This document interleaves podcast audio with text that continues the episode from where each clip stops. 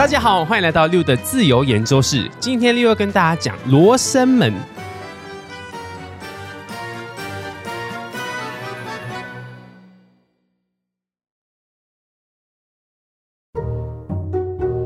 大家有听过这个词吗？有印象吗？也许呢，你会在新闻看到罗生门这个词，谁谁谁婚变罗生门，有没有？呃、什么什么事情呢演变成罗生门的状态？什么意思呢？就是指啊，同一件事情呢，每一个人因为立场不同，各有说辞，导致事情变得扑朔迷离。我到底该信谁？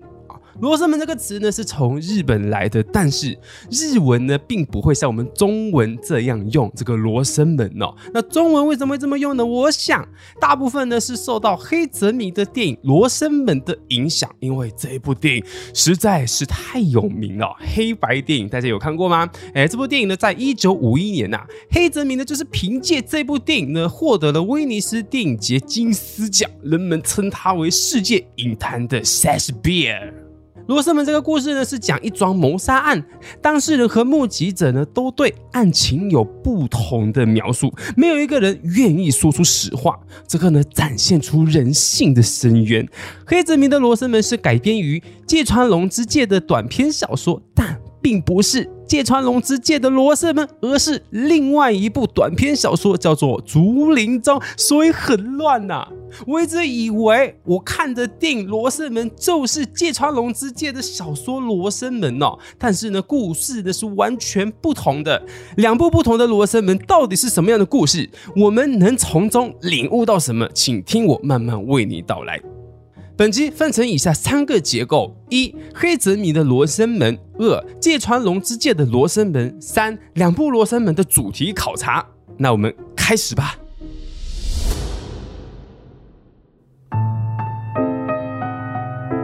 黑泽明的《罗生门》故事是讲述一桩杀人事件，一个路过的强盗杀死了一个武士，还当武士面前侮辱了武士的妻子。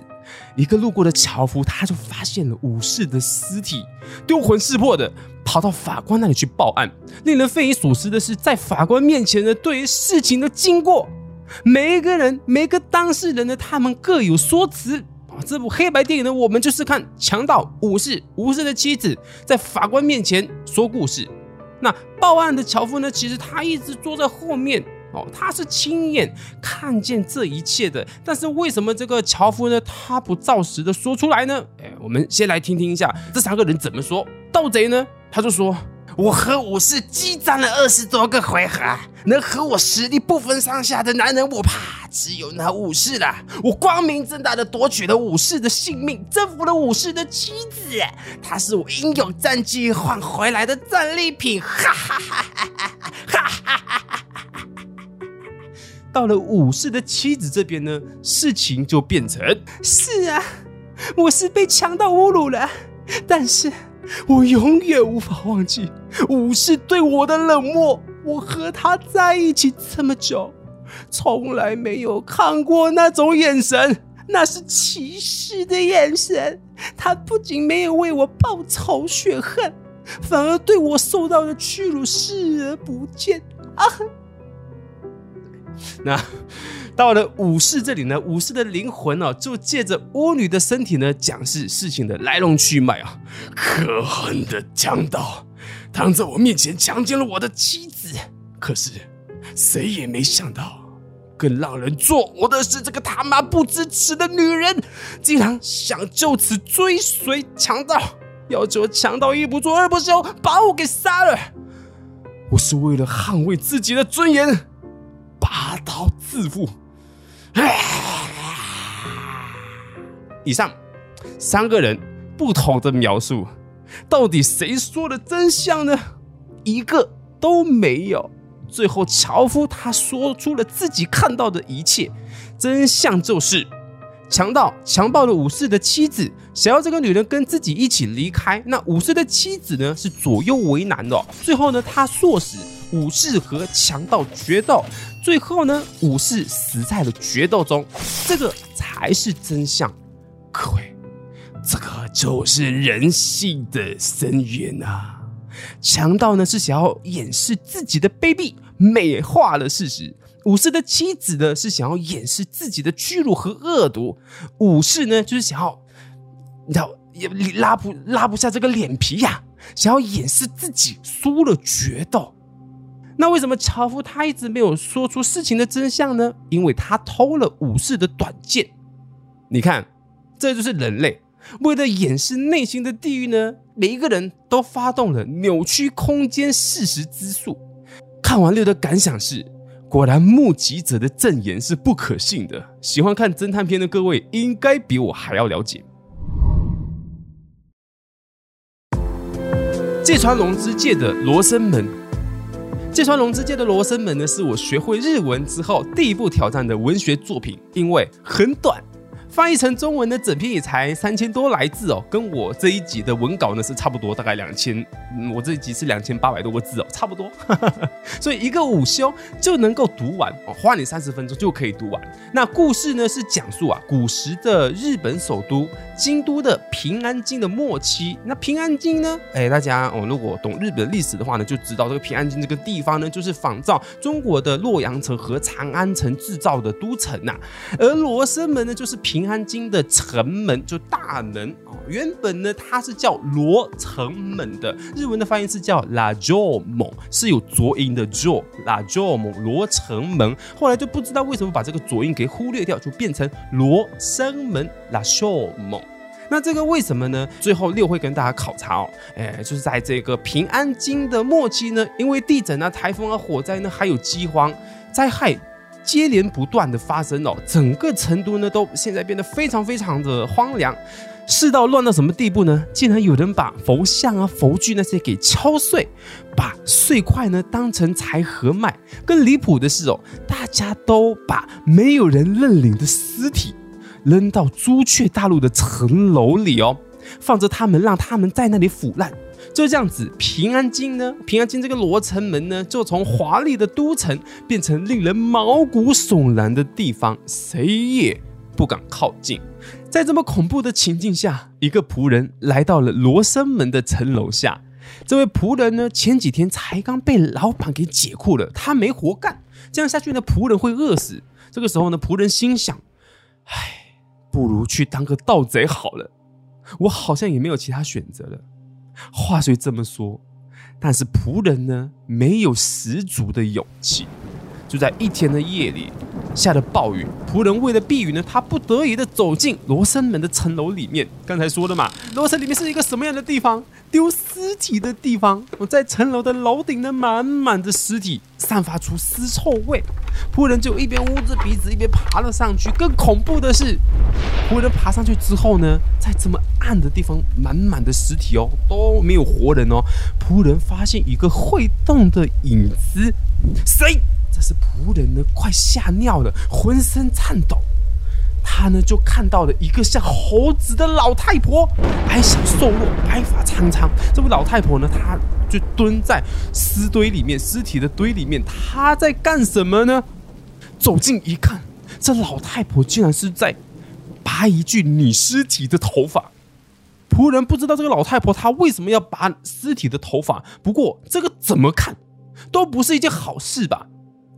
看着老太婆一根一根的把女尸体的头发呢给拔下来，仆人的心里面的恐惧也一分一分的消退。与此同时，一种对老太婆的憎恶之情只是一点一点的涌上心头来。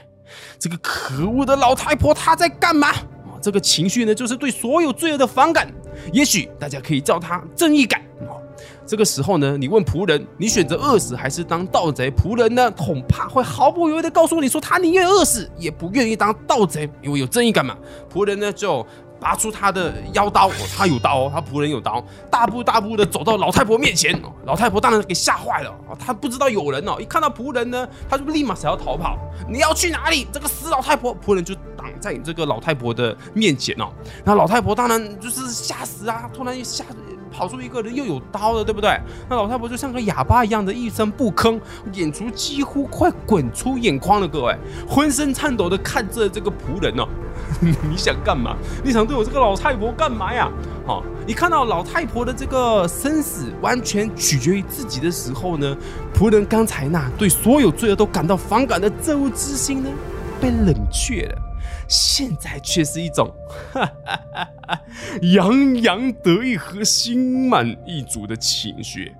那老太婆就告诉仆人啊，我拔头发是为了做假发，虽然缺德，但我不这么做我会饿死。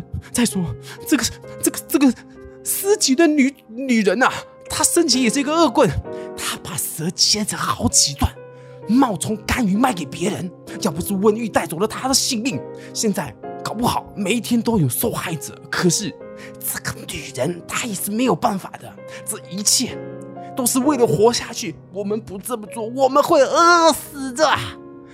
听着听着，一股前所未有的勇气呢，就从仆人心中油然升起、哦、那是仆人刚才在城楼下面呢缺乏的那个勇气。此时啊，仆人已经不再考虑饿死还是当盗贼的。突然仆人猛烈的扑向老太婆，把她的衣服全部给、哦、脱掉扯掉。